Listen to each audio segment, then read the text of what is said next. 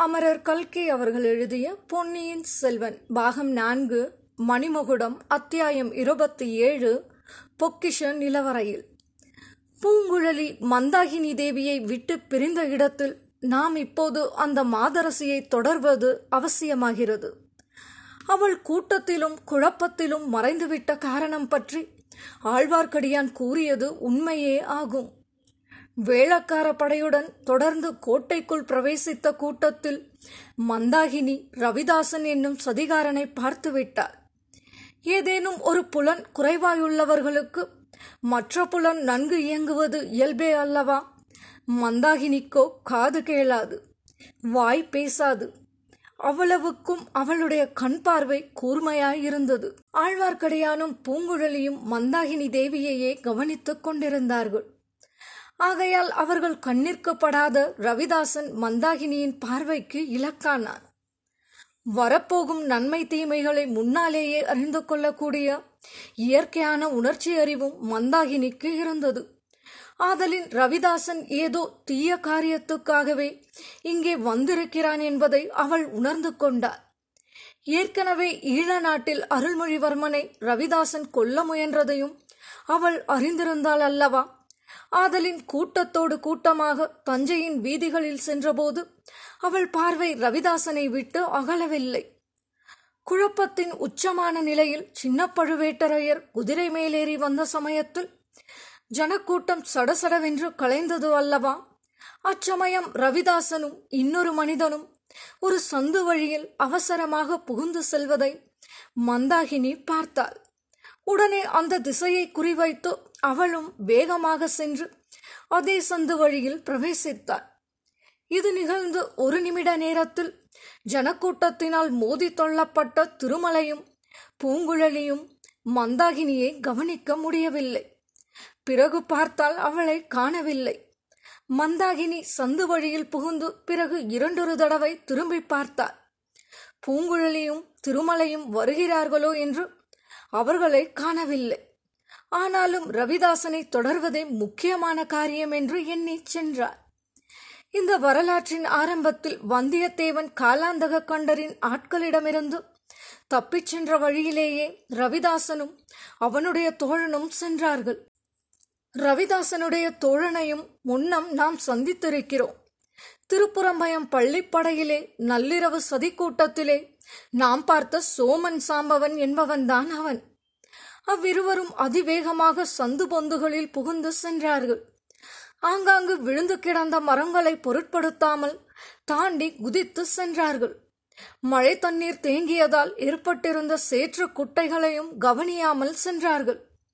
இன்னமும் லேசாக காற்று அடித்துக் கொண்டிருந்தபடியால் மரக்கிளைகள் அசைந்தாடிக் கொண்டிருந்தன. கிளைகளிலிருந்து அவ்வப்போது தண்ணீர் துளிகள் சலசலவென்று விழுந்தன. தங்களை யாரும் பின்தொடர்வார்கள் என்ற எண்ணமே அவர்களுக்கு லவலேசமும் இல்லை. ஆகையால் அவர்கள் திரும்பி பாராமலே விரைந்து சென்றார்கள். திரும்பி பார்த்திருந்தாலும் மந்தாகினி தேவியை அவர்கள் பார்த்திருக்க முடியாது. கடைசியில் அவர்களுடைய துரித பிரயாணம் பெரிய பழுவேட்டரையருடைய அரண்மனை தோட்டத்தின் பின்மதில் ஓரத்தில் வந்து நின்றது.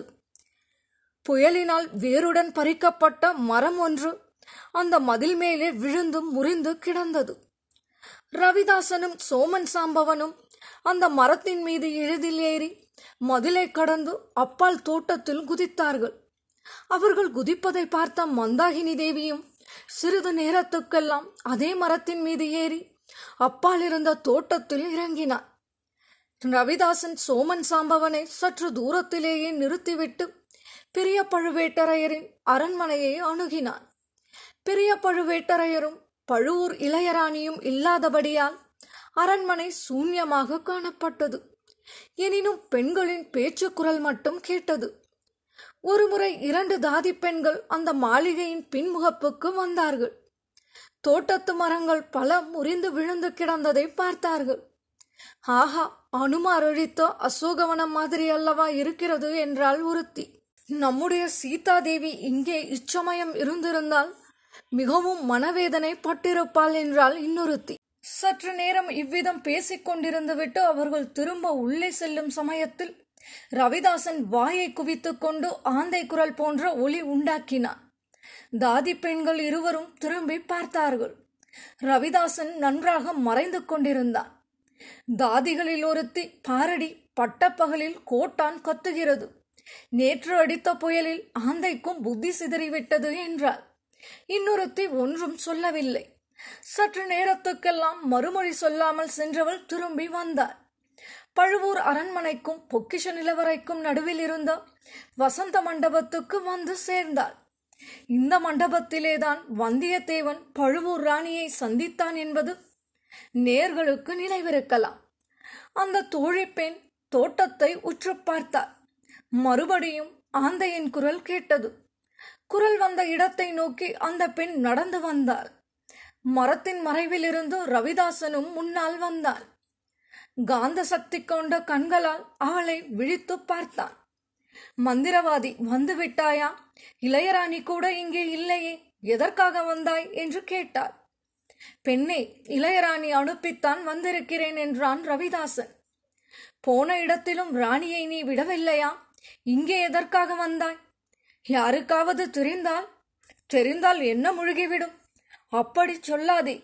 சின்ன பழுவேட்டரையர் எங்கள் பேரில் சந்தேகம் கொண்டிருக்கிறார். என்னை அழைத்து ஒரு நாள் கடுமையாக எச்சரித்தார். மறுபடியும் மந்திரவாதி வந்தால் தம்மிடம் வந்து சொல்ல வேண்டும் என்று கட்டளையிட்டிருக்கிறார். அவன் கெட்டான் போ. அவர்களுடைய காலமெல்லாம் நெருங்கிவிட்டது. நீ ஒன்றும் கவலைப்படாதே. நிலவரையின் சாவி வேண்டும். சீக்கிரம் கொண்டு வந்து கொடு என்றான் ரவிதாசன். ஐயோயோ நான் மாட்டேன் என்றார். இதோ பார் உன் எஜமானியின் மோதிரம் என்று ரவிதாசன் இளையராணியின் முத்திரை மோதிரத்தை காட்டினான். இதை நீ எங்கே திருடினாயோ என்னமோ யார் கண்டது? அடி பாவி என்னையா திருடன் என்கிறாய்? இளையராணியே என்னை கண்டு நடுங்குவதை பார்த்துவிட்டு இப்படி பேசுகிறாய்? பார் இன்று இரவே ஒன்பது பிசாசுக்கள் வந்து உன்னை உயிரோடு மயானத்துக்கு தூக்கிச் சென்று வேண்டாம் வேண்டாம் உன் பிசாசுகள் எல்லாம் உன்னிடமே இருக்கட்டும். எனக்கென்ன வந்தது? இளையராணியின் மோதிரத்தை காட்டினால் நீ கேட்டதை கொண்டு வந்து கொடுத்து விடுகிறேன் ஆனால் அவசரப்படாதே. தோட்டம் அழிந்து கிடப்பதை பார்க்க அடிக்கடி பெண்கள் இங்கே வருகிறார்கள். எல்லோரும் சாப்பிடும் சமயத்தில் நான் உன்னிடம் சாவியை கொண்டு வந்து கொடுக்கிறேன். அதுவரை பொறுத்திரு. ஆகட்டும் எனக்கும் கொஞ்சம் சாப்பாடு கொண்டு வா. சாப்பிட்டு இரண்டு நாள் ஆகிறது. நிறைய கொண்டு வா என்றான் ரவிதாசன். தாதி பெண் போன பிறகு ரவிதாசனும் சோமன் சாம்பவனும் விழுந்து கிடந்த மரம் ஒன்றில் மேல் உட்கார்ந்து பேசிக்கொண்டு இருந்தார்கள். அவர்கள் அறியாத வண்ணம் மந்தாகினியும் சற்று தூரத்தில் மறைவான இடத்தில் உட்கார்ந்து கொண்டார். ரவிதாசனும் தாதி பெண்ணும் பேசியது ஒன்றும் அவளுக்கு புரியாவிட்டாலும் ஏதோ நடக்கப் போகிறது என்று யூகித்துக் கொண்டார். வெகு நேரம் கழித்து அத்தாதி பெண் திரும்பி வந்தார் ரவிதாசன் எழுந்து முன்னால் போனான். அவள் கொண்டு வந்திருந்த சோற்று மூட்டையையும் சாவி கொத்தையும் வாங்கிக் கொண்டார் பிறகு வசந்த மண்டபத்தை அடைந்து அங்கிருந்த பொக்கிஷ நிலவரைக்கு சென்ற நடைபாதையில் இருவரும் சென்றார்கள். ஒரு சாவி இரண்டு சாவி மூன்றாவது சாவியையும் போட்டு திருப்பிய பிறகு பூட்டு திறந்தது. நிலவரையின் உள்ளே ஒரே கும்மிருட்டாக இருந்தது. ரவிதாசன் தாதி பெண்ணை பார்த்து அடடா ஒன்று மறந்து விட்டேனே. இந்த இருட்டறையில் விளக்கு இல்லாமல் எப்படி போவது? ஒரு விளக்காவது தீவர்த்தியாவது கொண்டு வா என்றான். பட்டப்பகலில் தீவர்த்தியும் விளக்கும் எப்படி கொண்டு வருவேன்? யாராவது பார்த்து சந்தேகப்பட்டால் அது எனக்கு தெரியாது.